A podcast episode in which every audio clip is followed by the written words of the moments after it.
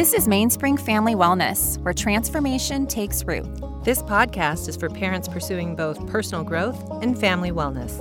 We will cover relevant topics that help us reflect, make educated choices, and parent effectively. My name is Kristen Perlmutter. I'm an educator, a philanthropist, and a mother of three who is passionate about personal growth and seeing families at their optimal wellness. And I'm Dr. Jenna Flowers, a marriage and family therapist, author of The Conscious Parent's Guide to Co parenting, speaker, and mother of three. Okay, well, welcome to Mainspring Family Wellness. Uh, it's so good to be back here in the studio, by the way, at Gold So Pacific good. Studios. and um, we are just so excited and feel so privileged to be able to be here today to discuss uh, racism with our children and how do we help to educate our children. And so we have asked um, our lovely guests, LaKenya Hall and Teresa Anderson, who are both women of color, uh, to share their stories of raising their families here in Orange County, and for us to also really highlight what it is it like to be Black or Latina in uh, Orange County and, and raise our children. So thank you so much, both of you, for being here today. Thank you for having us. So, uh, LaKenya, why don't you start first? Share a little bit with our audience about yourself and where you're from. Um, so once again, my name is LaKenya Hall. I've been married for 24 years. I have five children. They range in age from 10 to 22. Um, I grew up in Los Angeles, and I um, once I got married, um, we moved here to Orange County and um, in Irvine for the last 22 years. Okay, great.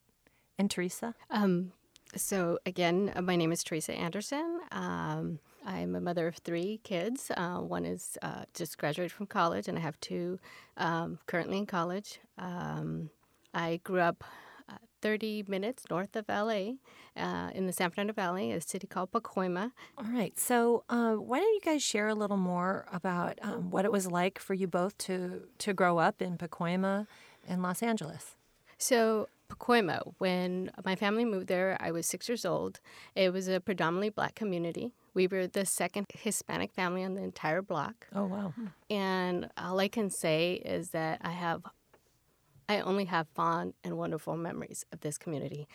Um, the neighbors were friendly. My family, being Hispanic, we have all range of colors.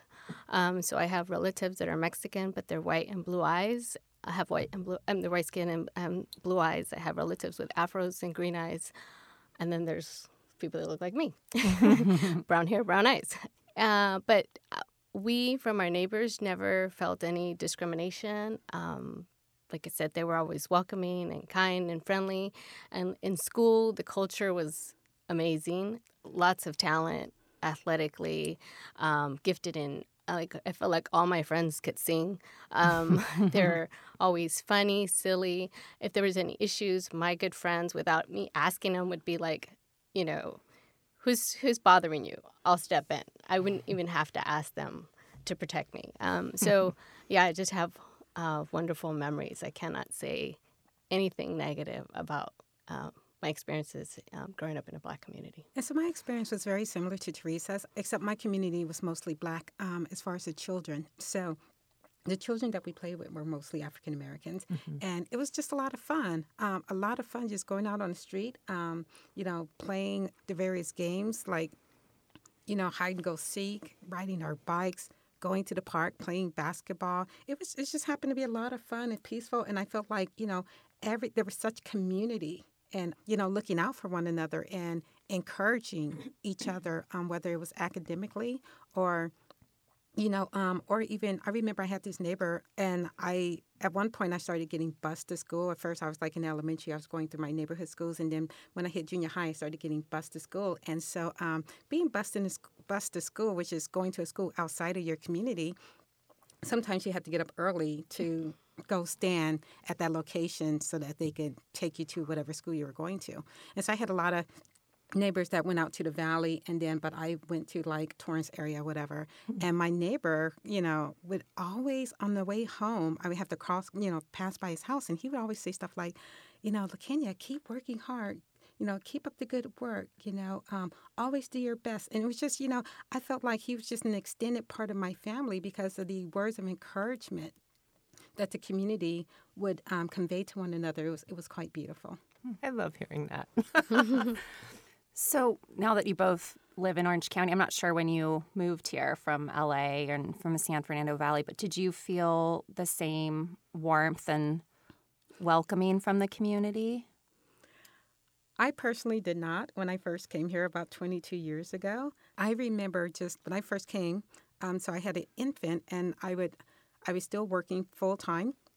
And after work, I would go to the park and I would just like, you know, try to meet some of the neighbors that were also at the park with their children.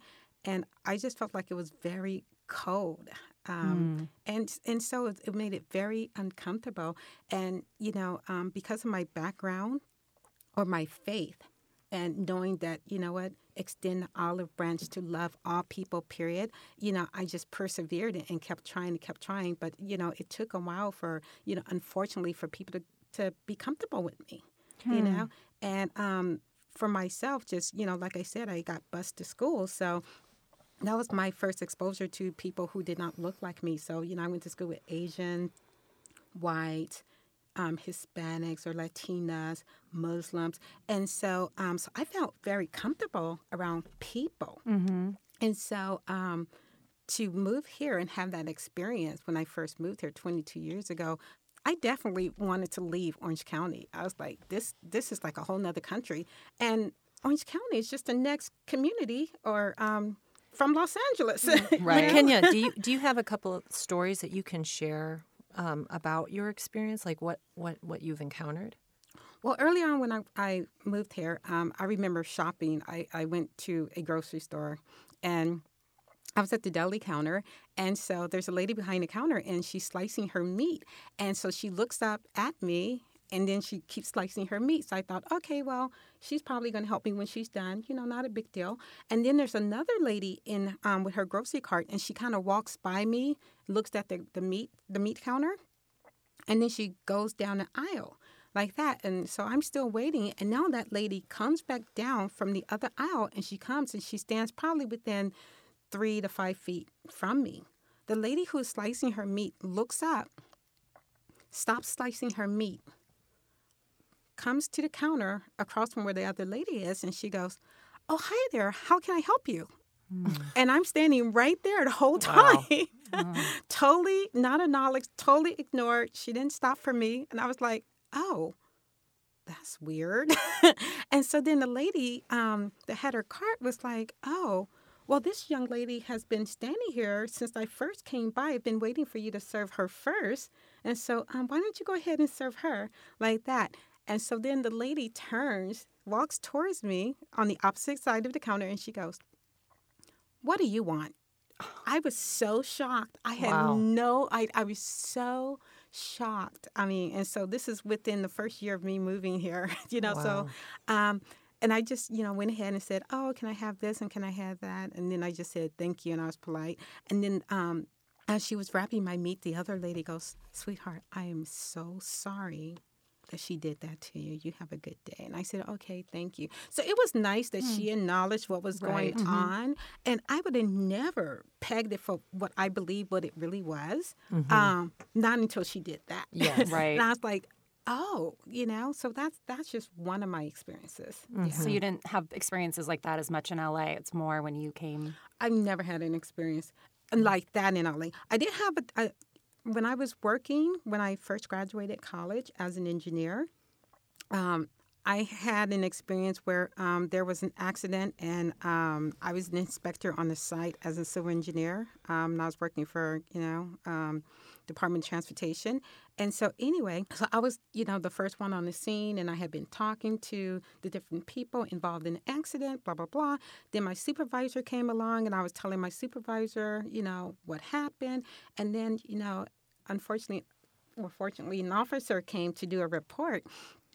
And so um, the officer wanted information about what happened. And so I proceeded to tell the officer what happened. And the officer looked at me and pretty much said, I do not want to hear anything from you like that. And he turns to my supervisor and said, Sir, can you tell me what happened? Oh, and then wow. um, my supervisor was like, okay, but I'm only going to tell you based on what the young lady who was here told me, but he didn't want to hear from me. And so, um, so I've had things happen in LA. It was, yeah, I, I've had things that happened in LA too. Yeah. I'll What- leave it at that. Okay, what were you feeling though when when the officer treated you that way? Um, you just feel like dehumanized. You feel Yeah. like you're not respected. Um, that you have no value. You know, unfortunately, that's how it makes you feel. You know, and I just thought, wow, why was he so rude to me? You know, Mm. I'm serving the public just like he was. Um, I have my my title on me with my hard hat, my orange vest, and everything. Right. Um, it's a site that I've been working for, you know, over a year. So if that's a site that he patrols, then he's probably seen me Mm. or whatever. And so I just felt really bad, and I just thought. Wow. But, you know, that wouldn't be the first incident. I just know that growing up in Los Angeles and some of the things that my brothers and sisters because I'm um, I'm one of twelve children, fourteen children. I'm one of fourteen children, and I'm one of the babies. Wow. And How so did you I, go from 12 to 14? Forgot about those How'd you forget the two? I, because I'm number 12 of the 14. That's why I'm number 12 of the 14. Oh so I my have two younger siblings. Wow. And I just remember some of the things that they went through um, as I was growing up as a child. And so it's like, you know what, when these things are happening to you, that um, when people aren't really respecting you or um, you don't have a voice or no one listens to your side of the story or, you know, etc., you know, it becomes your norm. You're like, okay, well, okay, he just did that not a big deal because I've already had experienced so much other stuff.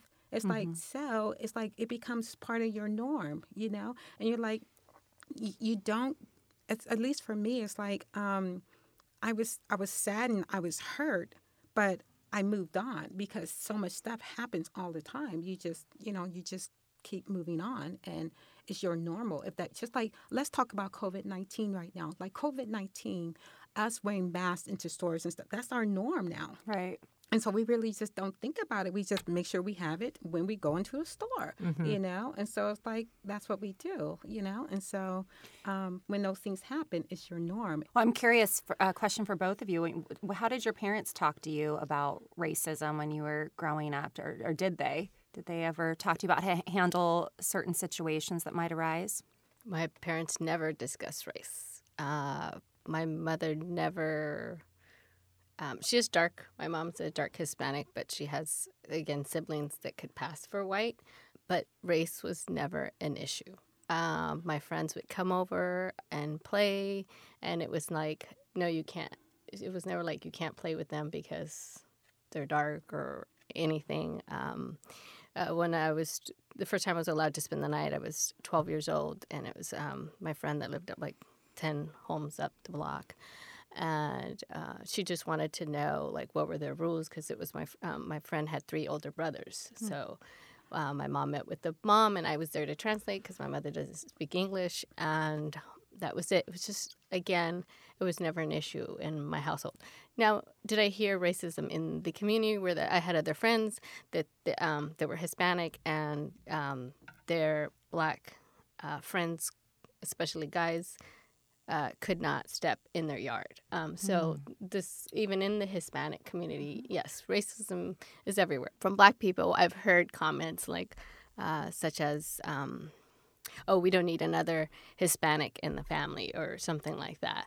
Um, but um, I'm pretty confident in who I am, and I will be quick to correct comments like that. I don't think we'll ever get rid of racism, but I think that, like with the issue, like with uh, George Floyd and all the um, other individuals that have lost their lives unjustly, is that we have a system that um, doesn't treat people equally. And I think that is ultimately like the most important thing that we need to address um, because um, racism and discrimination, uh, those acts um, or are s- more subtle, but it's the hate um, that that's an issue. You and, and and racism goes away too. I think with education and having friends, and that when you start to break down those, just change the thought process.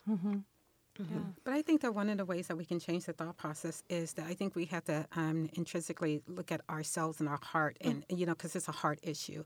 Um, so we were talking about, oh, did your mom discuss racism or your your parents or whatever? Well, when I was in elementary, no, my mom didn't. I mean, I went to neighborhood schools, right? And so all the kids I was going to school with were African American. Um, the teachers were not, but the, the kids were. Um, so, but as I went to junior high and high school, um, yes, the topic did come up because of other issues and other things would come up. And so, so then I would say, yes, you know, once I started going to middle school and getting bused to school, you know, um, I remember having an incident with um, these kids or whatever. Um, and, and basically, you know, they, you know, but part of it's kids being kids too. Kids are just mean, you know, mm-hmm. unfortunately. And so it's like, you know, sometimes you have to have discernment like, are they just being kids and just being mean, or are they actually doing something else? And so, with that being said, um, we've had to have conversations um, after I started getting bused to school that, yes, there are going to be people that don't like you just based on looking at you. They're going to mm-hmm. have an opinion about you. Mm-hmm. Um, yes, you're being bused to school and you're going to have to work twice as hard, be twice as smart you know and you're not always going to get credit for things and and you know people aren't going to always include you and invite you to things and you know and, and that was the case you know? So has hmm. this uh, these similar things that you learned from from your parents, and it sounds like as you got older too, you were more aware too of racial inequality. How has that translated into your parenting? What kind of conversations have you had with your kids about this? Well, I've always been aware of racial inequality. I, I, think the first time I, I, was fourth grade, I should say, uh, in history um, or during history uh, lectures. Um, segregation. It was the first time I was exposed to what I saw images of p- police brutality. Mm. Um, and I was like, I remember being uh, in fourth grade and being dumbfounded, like, whoa, like people are throwing dogs at people, at, at black people simply because they're black. Like, it didn't make sense to me. Um, but now raising your kids in Orange County, have you had these kind of conversations about race and what it's like for your kids to be biracial? yes, I, have had black, these. I've had these conversations with my children, like especially like my son who's like who's twenty. Um, mm-hmm. So before he started to you know drive, you know, um, this is very normal as a black mom and dad to, to tell their child that if you ever get pulled over to put your hands on the dashboard, that is normal. Yeah. Now, I know that that is not normal for the rest of society, you know, but you know, if my son gets pulled over, he's already unfortunately um, thought of as, you know, someone who is not trustworthy, hmm. you know, or, or suspicious, you know, just because he's driving a car. And lo and behold, it's just like, you know, in a certain neighborhood. And so, so yes, we've had to have those kind of conversations. Now, with that being said, we've been blessed that he's never been pulled over in Irvine um, for driving, and um, but with that being said, I've been followed home a few times. Tell us a story. What happened? Obviously, I didn't live there, right? No, you've been living in Irvine. no, it's just that there's just been a few times where, like, you know, maybe I'm I'm coming from wherever I was coming from, and I would be coming down a certain street, and I would be followed, and I'm thinking, mm, I'm obeying the speed limit and everything. So, you know, if I'm going to be pulled over, this is making me super nervous and uncomfortable just pull me over then you know let's get this mm-hmm. taken care of so you can stop following me. But um but basically i would be followed and i would make the turn into my community which is a gated community. If you've ever and been to like where i live you can see that there's a lot of little streets you have to like turn and you know turn on to get to my house. And basically when i got to that last corner to where my house is that's when the officer would make a U-turn and then leave. But I'm thinking, well, you have my driver's light um, plate. Plate, yeah. Yeah. So obviously it's registered with my name and address. Why would you follow me this far? This is weird. And so that happened to me on a few occasions, and that was very, very uncomfortable. But I feel like as a African American mom or dad, we constantly have to tell ourselves or, or tell our children um, you know, be sure to put your hands on the dashboard. Be sure don't talk back. Be respectful because anything could go a wire or whatever mm. um, with them speaking and trying to stand up for themselves if they've done nothing wrong. I, I feel like it's better to deal with it later. Just get yourself mm-hmm. somewhere safe, and then you know we can deal with it later. by calling or something like that. Yeah. How about for you, Teresa, with your kids? Um, well, I've had a couple incidents I can think of. Um, one, um, more recently, uh, my son got a new car, and so he didn't have a license plate on it. And then my daughter was driving the car. They were both in the car, and they were followed by police officers into a grocery store um, parking lot, or the parking lot where the grocery store was at. And um, the police officer got off and approached them, and the first thing out of his mouth uh, was, "Is this your car?" Which threw my daughter off um, because what else would she be driving other than her car? Or you know, uh, to me that was um, obviously racial profiling. Um, two black kids uh, driving a brand new it's a Mercedes, but entry level. It was used car, um, but we're in Newport Beach, and you don't see too many black kids um, in Newport Beach. Uh, so that's one instant. Another, we live in Newport. Another instant uh, instances, my son wanted to go to a party in high school, and her uh, friends lived in Newport. Uh, my son and our three kids went to Orange Lutheran. So that um, by chance, I don't know how they had this friend in Newport. Um, but uh, so our son uh, got there a little early, and the friends were coming, and he just wanted to wait outside um, for the friends before he went into the party. Mm-hmm. He goes, "Oh, just leave me here. I'll, you know, be fine." And my husband and I were like, "No, we can't leave you here um, because somebody could call the cops on you. You're a black kid, and what are you doing just standing outside in front of this neighborhood? They think you don't belong here." And my son, in his uh, naive uh, mind says, What do you mean? I look like I belong, belong here. I'm like, How many kids do you know that look like you live in this neighborhood? And so those are the sad things that you have to share with your kids. Let them know that they're not the same. Mm. Um, you don't try to do it intentionally, but it's to protect them. As far as inequality with the kids, too, I remember that my children were outside playing with a, some other neighbors or whatever, and someone had a dog, and the person had treat. And so, um, and all the kids were excited. It was a very friendly, nice dog. And so the person with the dog gave all the kids a treat to give to the dog, except my children. and I stood there, and my kids came came to me, and they're like, "Mom, why doesn't he give us a treat? I mean, mm. I felt mm. so bad, you yeah. know, because I mean, they were like five, seven, and like 10 or something like that. And at that point, I hadn't really discussed anything with them. And so, um, and I was like, ah, because so, there's like, you know, depending on the age, what's age appropriate mm-hmm. to talk about certain things. And right. it doesn't matter if it's, you know, racism or you know other things that we should be talking about with our children but mm-hmm. there's age appropriate things to convey information i hadn't really had a talk um, with them like that and so but um, I was like, you guys just don't even worry about it. Let's just go inside now because I just they were so sad. So I said, let's just go inside now, and um, and then I like you know distracted the other two to do something else, and then I had to talk with the ten year old because she was like, mom, that that's just you know she it really bothered her. So sure. then, you know, I had that conversation with her that you know I'm I'm sorry that you know you guys were treated the way you were, and sometimes people just don't like you or don't want any much to do with you based on what you look like like that.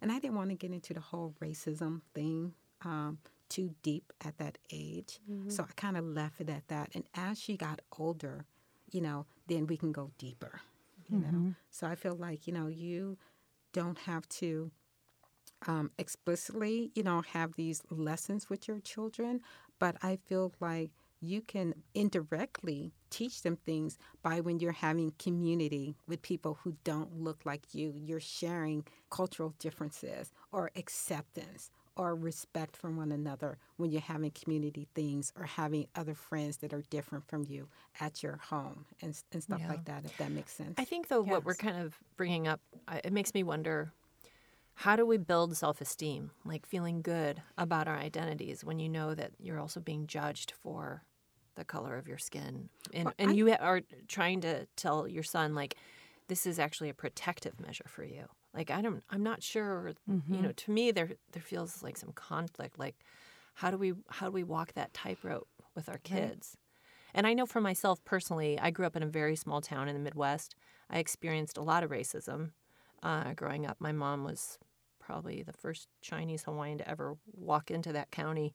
And I mean, there were occasions where she wasn't even, she couldn't buy groceries at the store. They wouldn't allow her to because of the color of her skin. And I was called um, a lot of terrible words, you know, and names, including the N word. I mean, it Oh, was wow. a very different uh, upbringing. And so this conversation is also very deep for me because I know what it's like to be a child that's experienced that. And yet now in my adult years and living in California, it's so vastly different for myself, you know, and, and that experience. And I never wanted to see my children go through anything like that. And one of the vehicles for myself was education. Mm-hmm. I knew like in, you know if I was going to further myself in life and make myself feel better about who I was because I did feel the weight of um, feeling different and excluded and it felt awful as a mm-hmm. child. So education always felt like that way to balance it out for myself. Mm-hmm. Can you guys speak or relate to that in any way? What I'm sharing, or I think again, uh, though, I, because um, in regards to my like upbringing, uh, because uh, though I did experience some racism, it was minor because um, by and large the black community was um, welcoming, and so I didn't ever feel like different. I mean, I am married to a black man, which who I married. I mean, who I met um, in my childhood. There was issues like, oh, you're trying to be black, or you know, things like that. I guess they were the minority, and I just pushed that out. Um, and I, in my own, I think I just am wired. Like I'm, I know who I am. I'm like not gonna let anyone make me think otherwise. And I didn't have a large majority of people telling me I was less than like you do. So I think that um, um, played a factor. I one area where um, I did li- live. Actually, we were supposed to be bused like LaKenya because during our time it was there was a lot of integration, and so like a square mile of my community, which I happened to live in, was bused into um, a more a white neighborhood, and I did go for like ten weeks. Um, but I asked my mom to um, have me taken out of school and be put in the local high school. And the reason for that wasn't that I felt the racism, it was more like the socioeconomic was a difference. And then I didn't want to have to deal with that too. I knew I wanted I already wanted to be a cheerleader. Um, I saw the cheerleaders, they're driving convertible cars and I'm having to push my mom's car half the time when it would, you know, stall at lights and I literally would get out of the car and push the car. So I didn't want to have anyone feel sorry for me. And so I wanted to continue to be comfortable in my own skin um, and in my own environment. And so I um, asked my mom to check me out. And, and so I don't have quite those experiences, interestingly enough. But when um, my husband asked me to marry him, we were 20 years old. Um, I did hear outside of my family, Hispanics would say, oh, and, and people that didn't know him would say, oh, you know, his name is Garrett. And he said, um, they would ask, like, what's his name? And I said, you know, Garrett Anderson. Oh, oh, is he white? I already knew, you know, what, what was going to follow up if I said he was black. But I said, um, no, you know, he's actually black. Oh, ignorant sta- statements such as, oh, don't you know that they steal? Things like that wow, or you know it's um, this other person had good intentions i thought um, said you know if you marry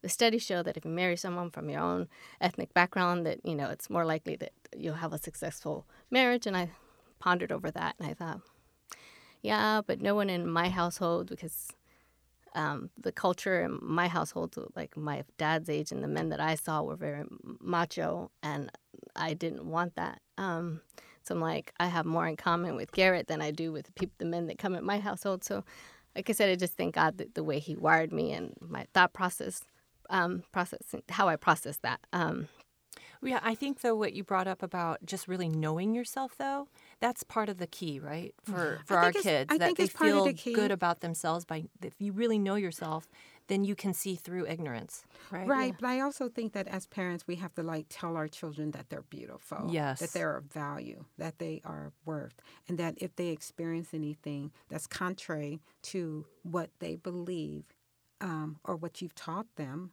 then to to dismiss those notions, you mm. know. And so, yes, we need to have confidence in who we are, but I think that confidence as a child is going to be taught to them just like everything else is taught to children. Mm-hmm. Racism is taught to children. Mm-hmm. Children are innocent. When they're in elementary school, and I work in an elementary school, everybody's playing with everybody. You know, it's it's fine. You start to see it as they get older. Now, why is that? You know, those are some of the questions we have to. Why is it now that you used to play with, you know, um, Tamika or whoever that you know you don't want anything to do with Tamika today. You know why? Why is that? Why do you have those feelings? You know, and and that kind of stuff, whatever. But I feel like you know our children, if we're not teaching them um, self-respect, self-esteem, that they are beautiful with their dark brown skin, their curly hair, or whatever it is, then they are going to believe the lies that the the media or whoever portrays to them on the television.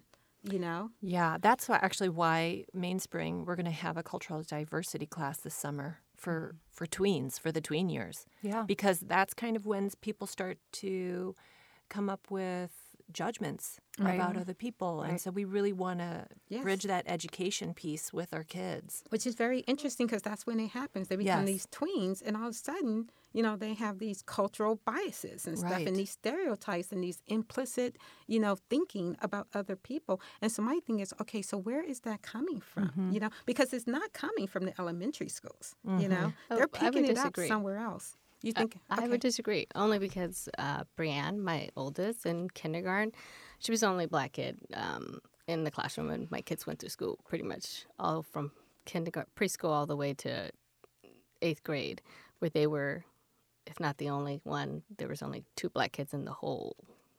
I mean, Whole school. yeah, my kids were the black kids in the school. I went to a small Christian school, um, but um, uh, in kindergarten, my uh, my oldest came home and she uh, sat and she's and I said, "What's wrong?" And she goes, "Well, this um, kid said he didn't want to sit, sit with me because I'm black." Um, and so we had to go to the school and uh, you know talk about uh, racism. Fortunately, it's a Christian school, so it was addressed right away. I don't know that the parents um, taught this at home. I'd like to th- think that they didn't. I think perhaps in this case, this, the boy was just observing somebody different. He hadn't been around enough different, and so he was pointing out that different, and he uh, internalized it as you know this isn't good, um, and he had to be educated and informed that otherwise. Right, and so, when I when I say that this stuff is taught at home, I'm not saying that they're actually sitting down and saying, "Oh, don't associate with you know those people, those people, those people." I'm saying is is it like once again I'm going to use the word like implicit type of thing when you mm-hmm. don't have any friends that are different than the way that you look, when when you are somewhere and you know you're staying ten feet you know, away instead of being normal and standing t- two feet away from someone in line for mm-hmm. something. You know, that kind of stuff. Kids are learning based on what they're seeing. Yeah, it's kind of nuanced, right? It's like it's mm-hmm. like if you grow up in a family where you've got, you know, a parent that always goes, "Oh, that girl's just so fat," or blah blah. You know, then mm-hmm. people start to develop hang-ups over weight and body image and how one what's acceptable to to look like in a family. But I feel Right. like it happens whether it's verbal or nonverbal. Right. People Yeah. Right, right, right. And so when I say kids are taught this stuff, I don't. I I would hope that people aren't at home teaching their kids how to be racist, but they are not showing any. They're not showing that people are people and we should love all people based on their circles or how they interact with other people. Kids will pick up on that kind of stuff. But, and I then in that point from that perspective, I agree. Um, but I I think that it we don't need to wait till middle schools to start talking about uh, racism. No, we shouldn't. Yeah, No, that it needs we to be shouldn't. taught. No, in fact, we we actually are going to have a class for younger kids as well, and we also um, have reached out to some local librarians and teachers to get any resources or books that they recommend. And um, my librarian for my kids' school sent a really great comprehensive list, and there was even board books for babies. So it sounds like these conversations maybe need to happen from the get go, you know, in an age appropriate way. And um, I think that's that's something that we can all do better, whether it's parents or the school. We could all do better mm-hmm. about uh, talking about it. You know, I don't think I never I never really had a lot of deep conversations with my kids until recently because of current events. And you know, you learn about history, but we need to talk about what's happening right now and what well, needs to happen I, next. I'm right? Disagree about like when it comes to history because like I think the average history book that's out there is not really touching up on the people of color in um, the history of the United States. It's like giving a whole picture of our history, and that's part of the, a huge part of our issue because we have people that feel more entitled to this land because when you read history books, it's like they're the only ones that built this country. They're the only ones that did everything, and nobody else has. Even though African Americans were here, brought here to help right. build the wealth of this country, right? There's none of that. There's only we had a little, you know, a little slavery, and that's it. And so you, they can't even feel proud of what they've done here in America, and other, other, people can't recognize all the contributions that Black people have done, right? Because right. we don't or talk even, about it. Or even there's a false narrative or even, taught. or even the people of color. I mean, I think back to like the past couple of years, you know, just with my kids and talking to them about, you know, you think Black History Month. So what are you guys doing at your school for Black History Month? Doesn't matter if they were in junior high, elementary, high school. There's nothing. I was like, take that opportunity, share. This is Black History Month. Why are we teaching anything in school regarding, you know, Black history? We have a month called Black History Month. What? You know, and that bothers me. I think why are we calling it Black history? Why are we calling it Afri- African American history? It's American history. Mm. It is American that history. That is an that issue is for me. It's like that's true too. And you know, we need to acknowledge that it is American history. But my thing is, I think they came up with that term hoping that they would actually kind of focus on something during that month. But it no, is... black people brought that together because they wanted to share their knowledge of their history to their community. It is how, um, because uh, the large majority was not sharing their history. So it's an educate a way of educating the community about the contributions that that community has. But it's also what schools have adopted. This. Schools have adopted it and also called oh, it black. School. Right. Mm-hmm, I'm talking mm-hmm, about a mm-hmm. school. Mm-hmm. They have adopted it, and you know they say Black History Month, but still the education, the history is not being presented at all. Well, you guys, what do you think though for right now with the in current culture? Like society is clearly a very it's a very emotionally heightened place right now uh, around you know this topic and. In your opinions, you know, how should people that are not black approach the current social climate without presenting like they're making it about their own feelings about racism? Do you guys have any thoughts on that? I really think it just has to be more organically again, and really, and this is an opportunity to look internally and mm-hmm. and um, what do I think about these issues and how can you know we're talking about what could I do in my home and how could I um, be more cognizant of how I um, include more people or even uh,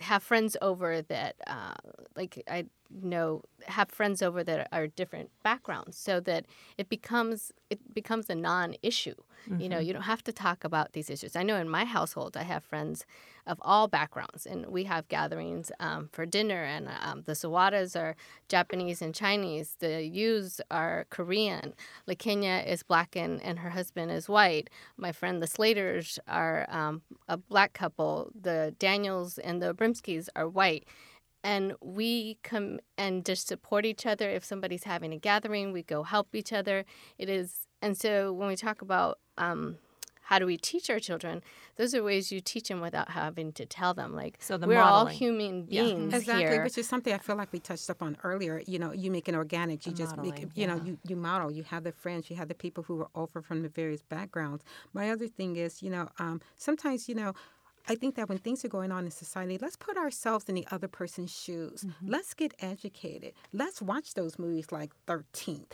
or something like that. You mm-hmm. know, all those things that are out there. Let's go ahead and, and, and read books. Um, something like, you know, um, this one, there's one book called A Different Mirror. And that particular book deals with the minority perspectives on cultural America uh, multicultural America. You know, so it talks about the Native Americans, the African Americans, the, the the pre and post um, slavery time, and etc. And then it also starts to talk about you know other cultures like the Irish and Hispanics, Chicanos, Chinese, Japanese, um, Jewish people um, from then to the current situation right now. Now, with that, this particular book was written in 1993, but I think you know we can get these books like A Different Mirror, um, I Am Enough, or Whoever You Are um, by Mem Fox. You know, and these books would help us to understand um, what do different you know people look different um, but in the end we're all alike and it's okay you know so educate ourselves make it organic invite a friend. You know what? There's probably someone at work and just tell yourself you know what? I'm going to be intentional about this relationship I want to I want to get to know that person. And I think if you're intentional in getting to know someone who's different from you, you know, when you see other people, it won't look so scary. Mm-hmm. You know, that it'll be a different narrative. You know, you'll be more accepting and understanding. So, with the current climate of what we have going on right now, and people are saying, oh, Black Lives Matter, all lives matter, we're all multiple races, but we're one human race. Black Lives Matter is under the subset of All Lives Matter. Mm. And so it's not that Black lives want everyone to just focus on them. We're all under the umbrella of All Lives Matter, but I'm sure that we've all heard that scenario of the house is burning down and, you know, they call the fire department and the fire mm-hmm. department comes and it's like, well, all houses matter. Of course. We all know this and of course all houses matter, but my house is the one that's burning down. So can we like Address it. address that mm-hmm. particular home so that I can have a house to go to. of course, all houses matter. Of course, all children matter if something's going on at school, Yeah. you know, and something's happening with your child and your child is getting bullied or whatever. Mm-hmm. And you, as a parent, want to talk to the principal, and the principal says, Well, all children lives matter. You're like, Yes, but my child, child's getting beat up every day. you know, you're just like, can we? of course, we want to address all the issues, but let's address the problem that's happening right now. You know? Yeah, I think that's probably a good place for us to end for for today and what what we've talked about. We've talked about so much. Great and, um, conversation. I just want to thank you both for leaning into this conversation with us, for, for educating Kristen and I, for being a part of this, uh, because we really hope that this reaches uh, a vast audience um, for parents, and, and it's a real good adjunct support to the continuing conversation that we're talking about and impressing upon our audience to also have with their with their children and their communities. Thank you for being here. Thank you for having Thank us. you for having us. Thank you so much.